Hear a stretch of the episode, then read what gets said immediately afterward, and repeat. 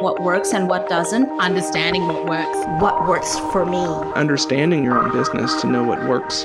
What works for you. This is What Works.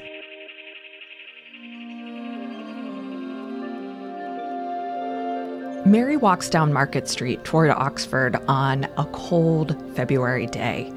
It's 1866, Lynn, Massachusetts. Despite taking careful steps, Mary slips on a patch of ice and crashes to the ground. Electricity prickles up and down her spine. Each attempt to right herself is met with searing pain. Mary is carried to a nearby lawyer's house. The lawyer sends for Dr. Cushing. Dr. Cushing examines Mary and takes stock of her injuries. He finds substantial internal trauma as well as observing Mary's pain and the spasms along her spine. The next day, Mary arrives back at home. The trip is only two miles, but each time the carriage encounters a divot or a stone in the road, Mary is racked with pain. Her prognosis is not hopeful. Mary spends the next three days in bed. No relief, little hope. On the third day, Mary asks for her Bible. She opens it to the Gospel of Matthew, chapter 9, verse 2. And behold, they brought to him a man sick of the palsy lying on a bed. And Jesus, seeing their faith, said unto the sick of the palsy, Son, be of good cheer, thy sins be forgiven thee. Upon reading this passage, Mary discovers what she later calls the healing truth. And with this new knowledge, Mary gets out of bed, dresses herself, and proclaims that she is now healthier than she's ever been before. Mary's full name is Mary M. Patterson, later to be known as Mary Baker Eddy, the founder of Christian Science. I'm Tara McMullin, and this is What Works, the show that explores navigating the 21st century economy with your humanity intact. This week, the next installment in our Context Clues series. Can we do better than positive thinking? Now, the story of positive thinking doesn't necessarily start with Mary Baker Eddy. And in fact, I don't know that Mary Baker Eddy would ascribe to positive thinking as a system of belief. But what Eddy did ascribe to was the belief that material reality is a product of our minds. Suffering, illness, pain, misfortune, these aren't truths, but rather constructions of our thoughts. The healing truth that Eddy had discovered lying on her deathbed was that she had the power to realize her injuries were not real. She had the power to perceive her body as healthy and pain free. Christian science and Mary Baker Eddy are anomalies in the world of spirituality. While the denomination has remained relatively small, the influence of Mary Baker Eddy's work and the teaching of Christian science has had an enormous impact throughout the 19th and 20th centuries and on into the 21st. One person who took inspiration from Christian science is Ernest Holmes. In his 20s, Holmes was introduced to Mary Baker Eddy's book, Science and Health, and the beliefs of Christian science he developed his own brand of religious science, as he called it, and toured around the United States giving talks. Ten years later, he published his first book, The Creative Mind, and then set to work on his seminal work, The Science of Mind.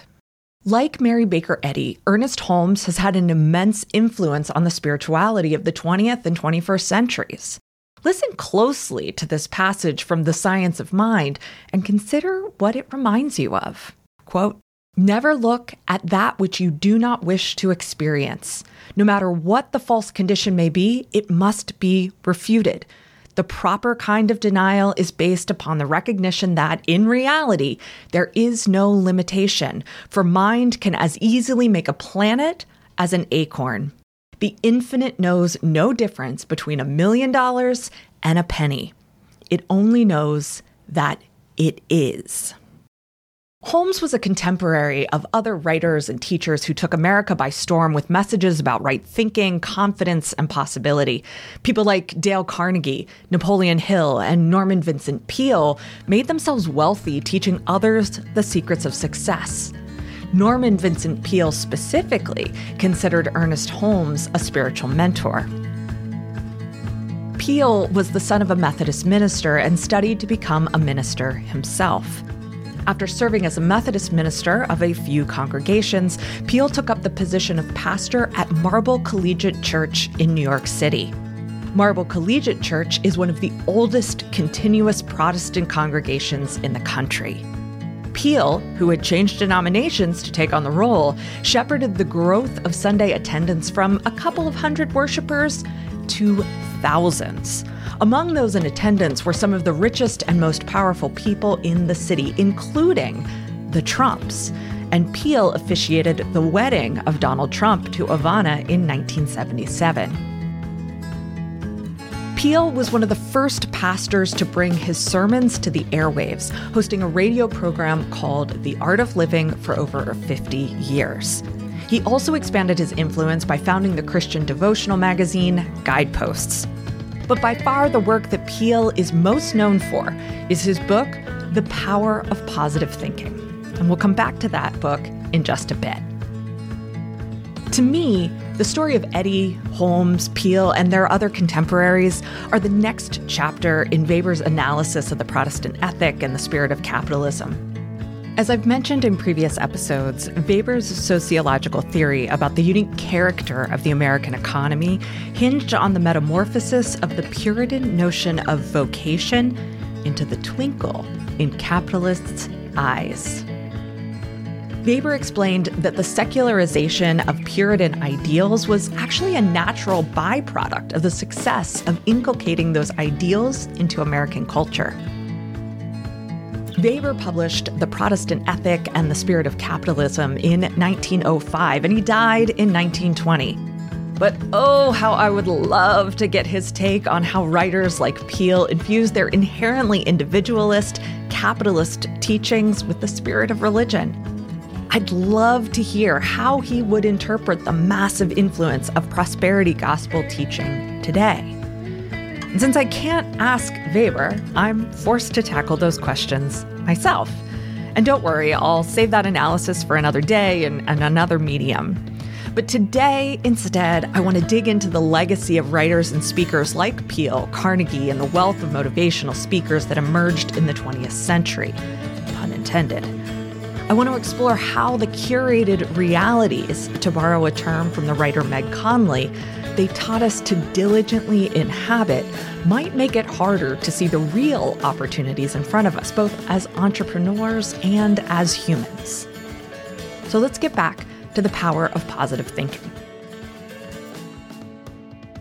The Power of Positive Thinking spent 186 weeks on the New York Times bestseller list after it was released in 1952. It's been translated into 42 languages it's not hyperbole to say that it is one of the founding texts of the modern self help industry. If you've ever been told to visualize success, believe anything is possible, or focus only on positive vibes, you can trace the lineage of that advice to the power of positive thinking. The book is not very original, of course, and certainly we can tie these familiar phrases to other times and other systems of belief as well. But Peale's influence in American culture, religion, commerce, consumption, community is immense. To get a feel for Peale's voice, let's take a look at the first chapter of The Power of Positive Thinking. Believe in yourself. Have faith in your abilities. If you want a life that is full of joy and achievement, you must have confidence in your own powers. When I look around, I find it appalling to realize how many people are handicapped by the malady we call the inferiority complex. Lack of self-confidence is indeed one of the greatest personal problems besetting people today.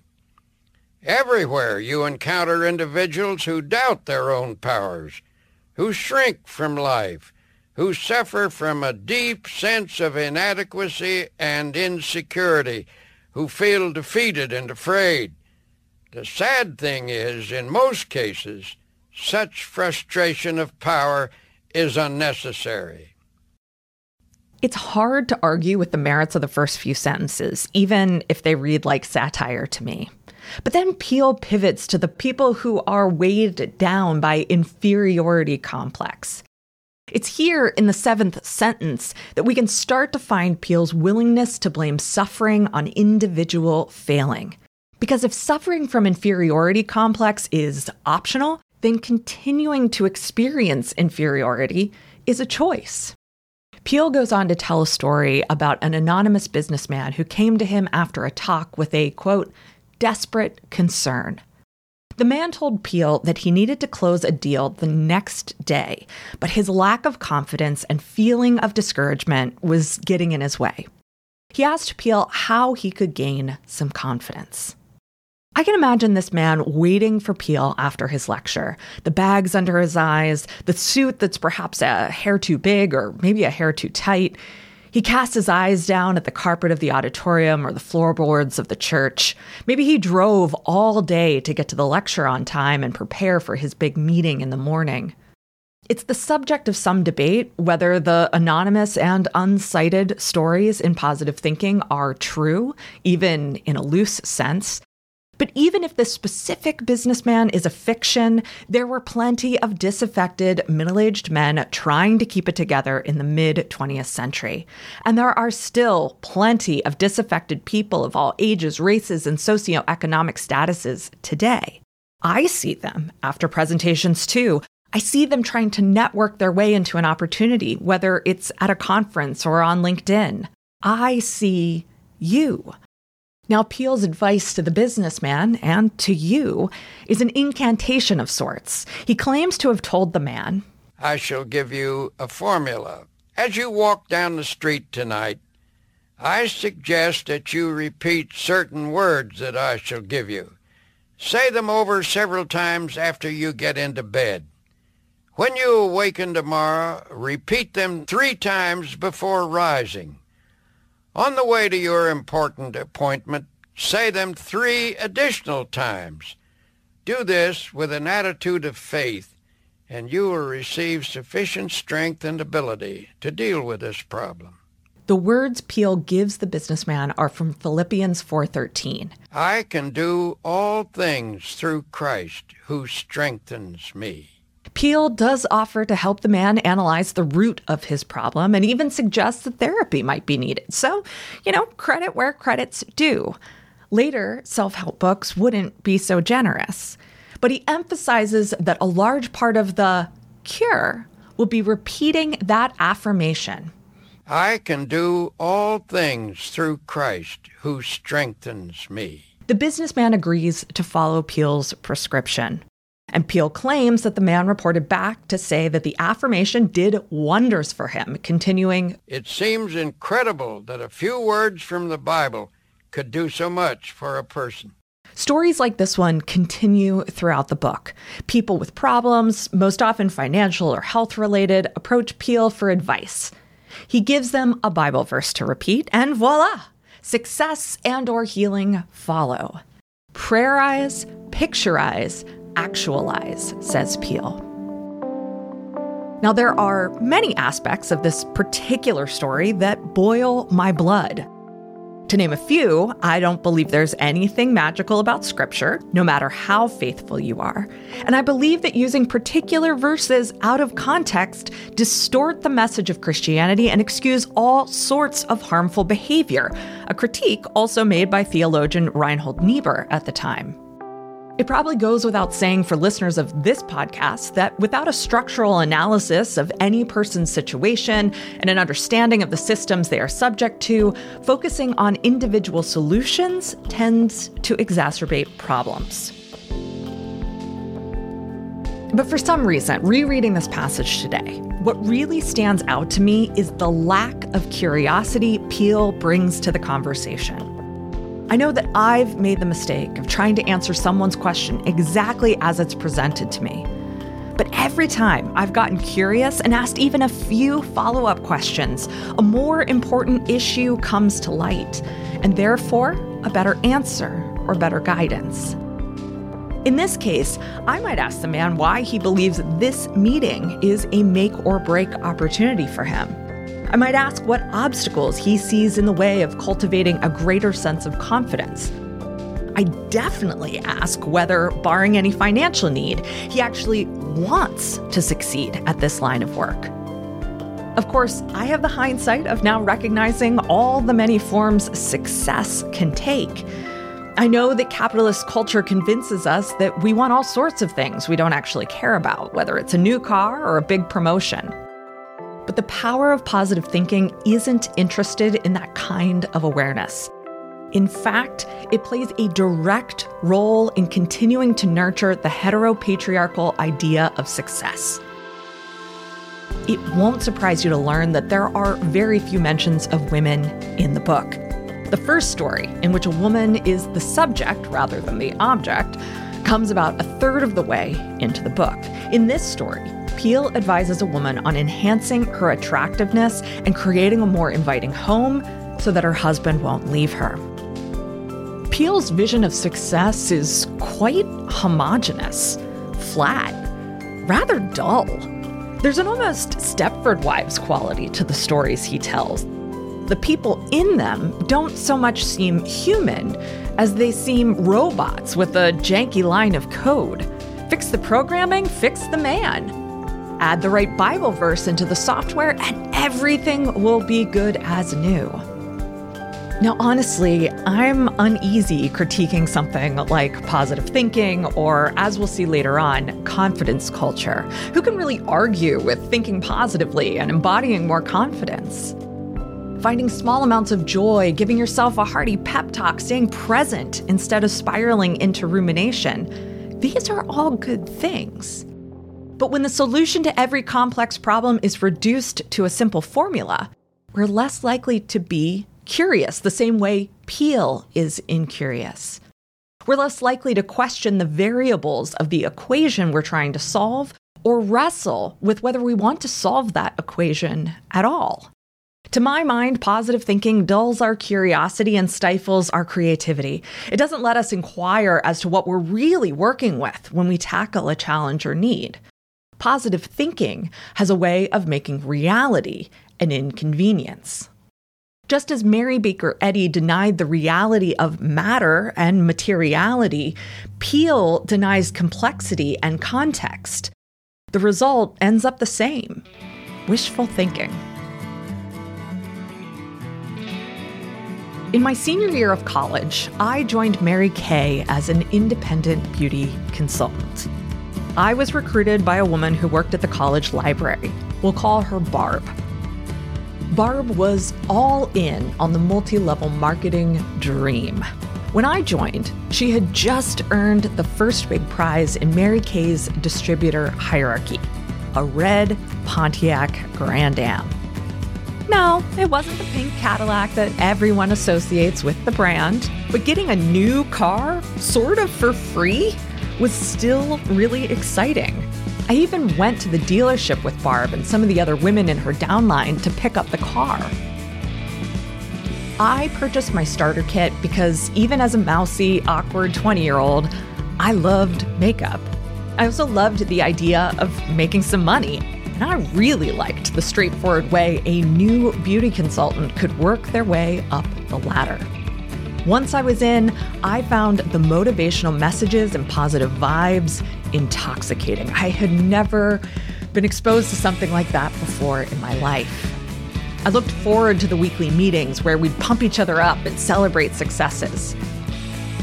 Probably less than a month after getting started, my recruiter Barb invited me to attend a special event with her. It was like our weekly meeting, but this event was for consultants from all over the area from a huge variety of downlines. The draw of the event was a special guest speaker. The speaker was a woman from way up the ladder, probably sapphire or diamond or platinum, something or other. I hung on her every word wealth, women's independence, power, God. Barb could tell that my original interest in makeup and making some extra money had morphed into an ambitious drive for success. That night, back at her car, she handed me something from her trunk. It was an audio cassette. The cassette was of a recording of another motivational speaker within the company. I listened to it religiously. Whenever I was in my car, I'd put that cassette on or one of the many that followed it. Here's founder Mary Kay Ash motivating consultants in just that kind of talk. Did you ever hear the story of the parents who had twin boys? One of them was absolutely positive, the other was absolutely negative. And since they were identical twins, they couldn't understand why the attitudes of those two children were so different. So they called in a psychologist. And the psychologist came and put the negative little boy in a room filled with every kind of toy a little boy could want a bat and a ball and a truck and all the other things that little boys like. And then he put the positive child into a room filled with, would you believe, horse manure? And he left them both for an hour. When he came back, the little negative boy was sitting in the middle of the floor crying his eyes out. The bat might hurt him, and the ball might get lost, and the truck might run over him, and so forth. Everything was wrong. And then he went to see the little positive boy, and there he found this child digging frantically in the horse manure. And when the psychologist asked him what he was doing, he said, With all of this in here, there's got to be a pony somewhere. I'm looking for the pony, and that's what I want you to do. Look for the pony. He was looking for the pony. Isn't that delightful? No, this story is super messed up. First off, in Ash's telling, the purpose of the psychological experiment was to determine why the little boys had such different dispositions. We don't seem to have a conclusion about that. Secondly, I'm no psychologist, but my first thought about a little boy in a room full of toys who can't play for fear of what might happen if he does is that he needs serious therapy, treatment for anxiety, and also a full investigation of whether he's suffered profound trauma. And third, the whole point of this story seems to be to show how the positive boy is better than the fearful boy. In her book, Cultish The Language of Fanaticism, Amanda Montell notes that cults and high demand groups often use this sort of us or them programming to isolate members. She writes that, quote, the goal is to make your people feel like they have all the answers, while the rest of the world is not just foolish, but inferior.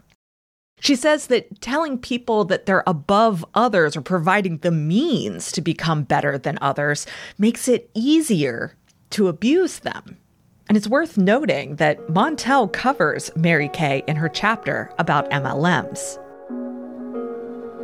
I believed that I was in control of my own success. I believed that positive thinking could reveal my problems for what they were illusions.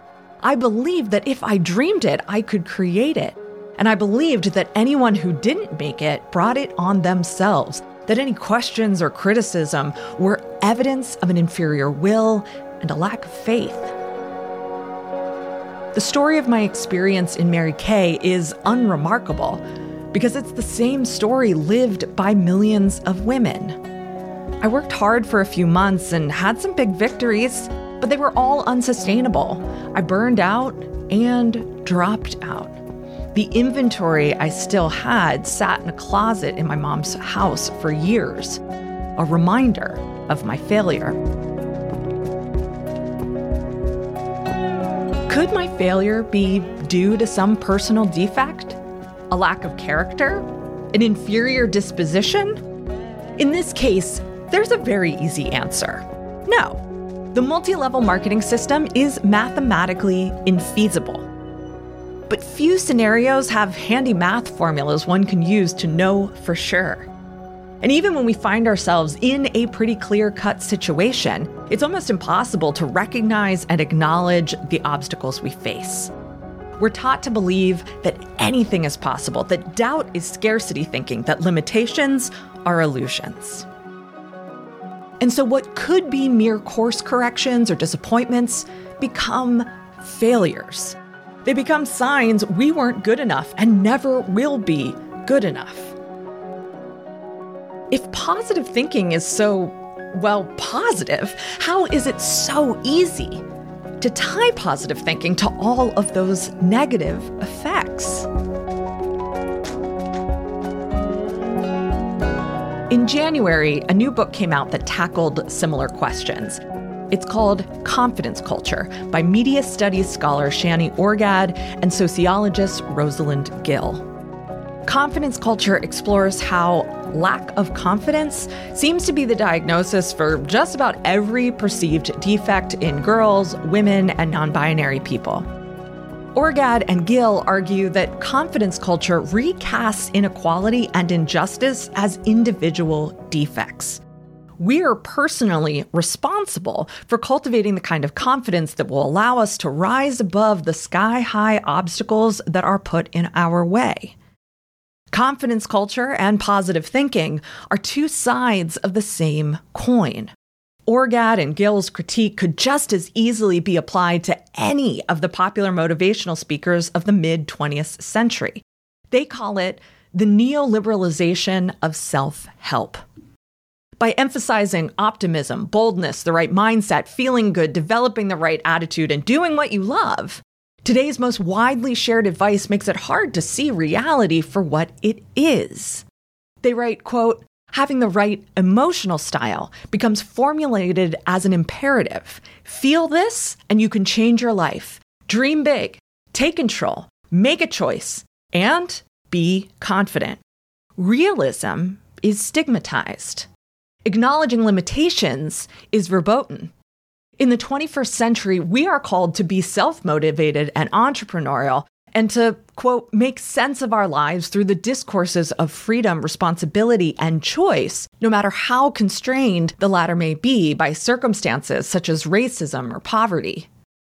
Orgad and Gill also make the point that the economic and cultural forces that act on us don't reduce our decisions to simple calculations of cost and benefit. There is an emotional component at play.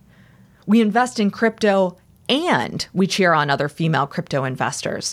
We start companies and we help other women do the same. We don't just make money to live a more secure life. We make money to have an impact, live our values, and care for our families. Orgad and Gill write, quote, Instead of questioning the neoliberal order that created the struggle and pain borne by its subjects, having to work 17 hours a day, being in precarious employment, being constantly sleep deprived, etc. This mode of apprehending and being in the world encourages acceptance of the existing order as the only possible order, or the best of all possible orders, and harnesses individual resources to survive in neoliberalism with resilience and courage. Positive thinking and confidence culture may be prime contributors to the overwhelming loneliness that so many feel today. When we invest billions of dollars every year in being told that success or failure is the product of our inner lives, it's hard not to believe that there is no help that's not self help. About two years after my very brief stint in Mary Kay, now managing the bookstore, once again feeling like a complete failure, The Secret debuted. The Secret, if you don't remember, is a book and DVD about the law of attraction. It introduced the idea of manifestation and thought control to the masses. And by masses, I mean we'd go through cases of this book every day. Rhonda Byrne, the author, appeared on Oprah multiple times. The Secret came on the heels of the film What the Bleep Do We Know about, ostensibly, quantum physics and creating your ideal life. Who you are is the infinite being, and who you are can manifest anything because you are the one and only power in the universe.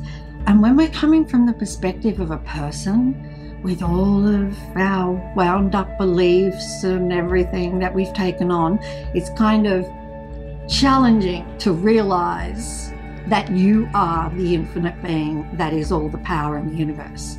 But you are. That's Rhonda Byrne in a recent video posted to YouTube. Now, between my first brush with positive thinking in Mary Kay and the surge of interest in thinking your way to a better life that I saw at Borders, I had apparently grown much more cynical. I rolled my eyes and looked down on the poor schmucks who drank the Flavor Aid. Forgive me, I was 22 and deeply depressed, and I didn't have much access to empathy at that time in my life. The gurus of The Secret, the motivational speakers within Mary Kay, the filmmakers behind What the Bleep, they are all part of a lineage we can trace back to Norman Vincent Peale, Ernest Holmes, and Mary Baker Eddy. There are plenty that came before them, too, and there are versions of these same belief systems in a variety of cultures around the world. Any time there is a large group of disaffected people seeking hope, there will be people willing to sell them a highly specific solution to their problems.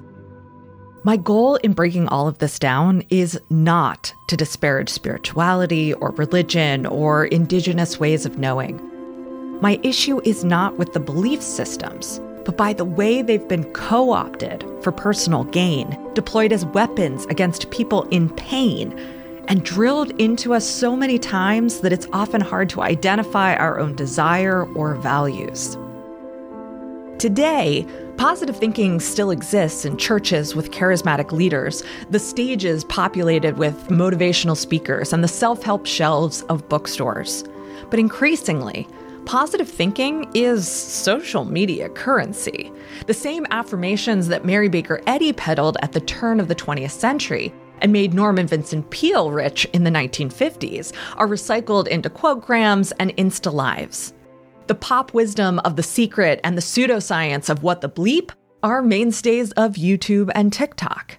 Each time I log into Canva and create a new design, the app suggests templates that are pre populated with content equally at home on a wellness influencer's feed as it is in Think and Grow Rich.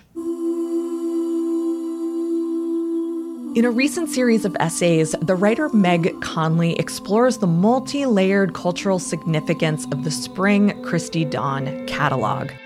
Now, for those listeners who have not embraced the prairie aesthetic, as I myself have not, Christy Dawn is a line of ethically produced clothes, mostly ultra feminine dresses.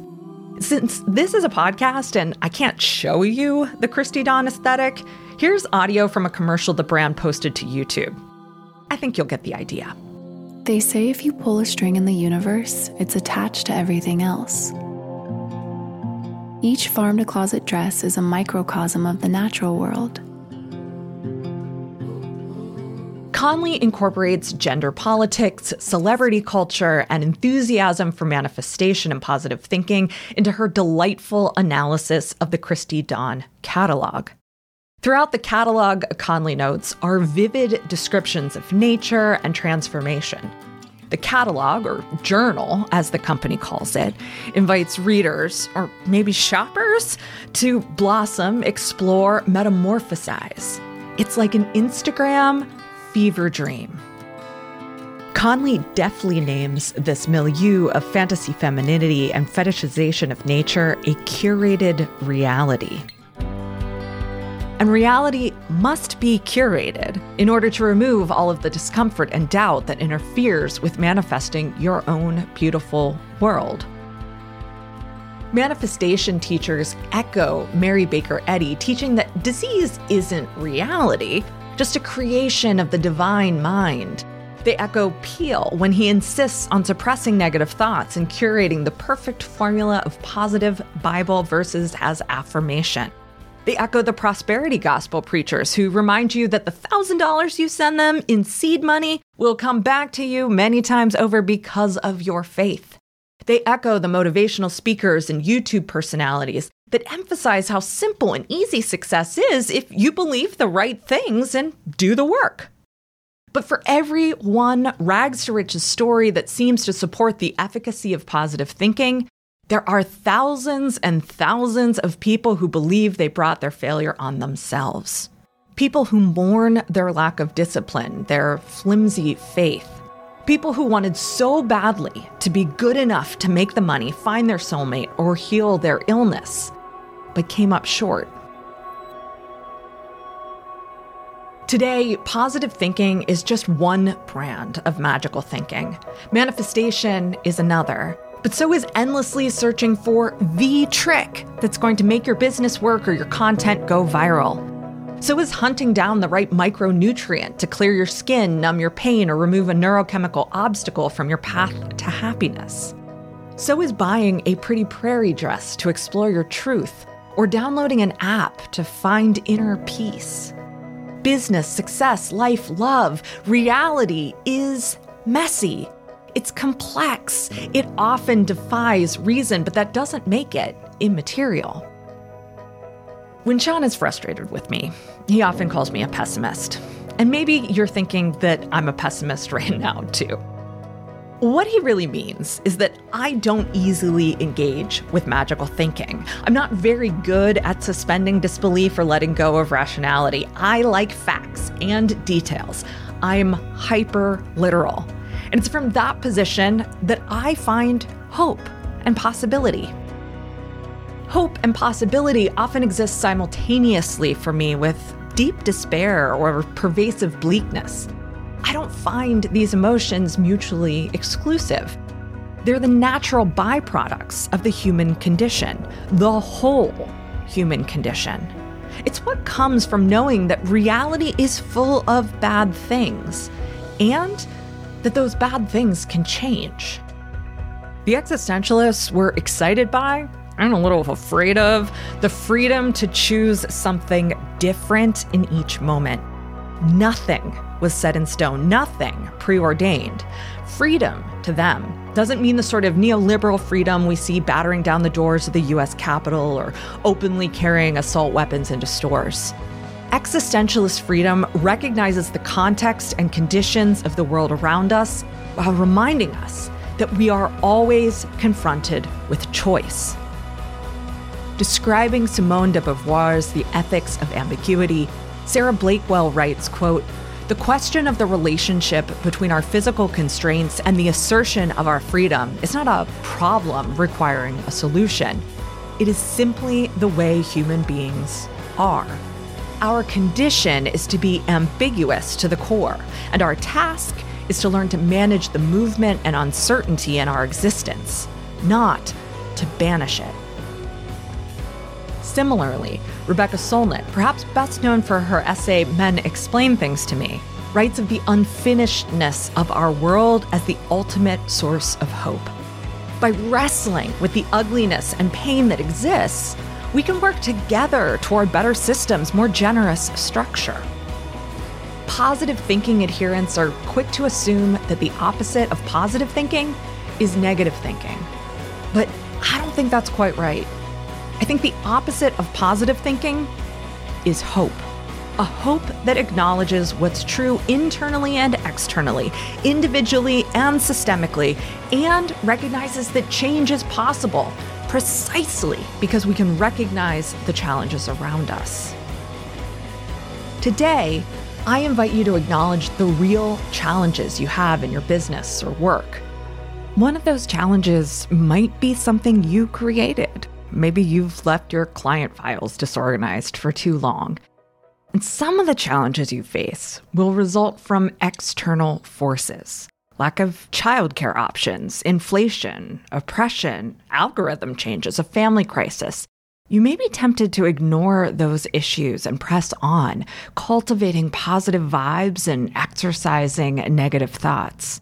But I've found that what works is engaging with the challenges, getting curious about them, thinking creatively about how they might be overcome. When I do that, I can't curate them out of my reality. I have to look at the whole picture in detail. And when I can see the whole picture, when I don't ignore the reality of my own situation, I can't help but see how my challenges are also your challenges. I see the connections between us, our work, and our livelihoods, as well as our connections to the system writ large.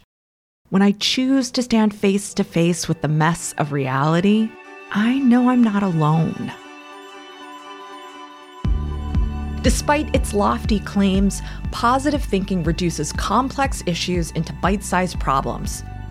Problems that are easily solved, it seems, with a consumer product.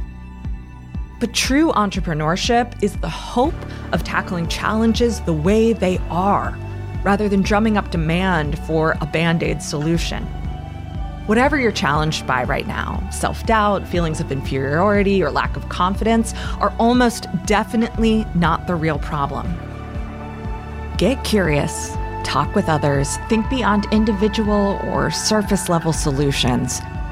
We may have to look some nasty stuff in the face, but with each other's help, we can solve real problems.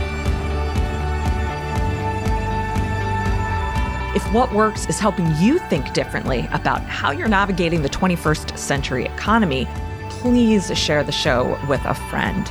The easiest way to do that is through Podlink. You can find the show at pod.link slash whatworks, and that page will allow anyone you share the show with to easily open their favorite podcast app and start listening. That's pod.link slash whatworks. What Works is produced by Yellow House Media. Our production coordinator is Lou Blazer. Our production assistant is Emily Kilduff. This episode was edited by me, Tara McMullin, and Marty Seafeld. Our executive producer is Sean McMullin. What Works is recorded and produced on the ancestral homelands of the Susquehannock people. The Yellow House is located on the unceded land of the Ktunaxa Nation.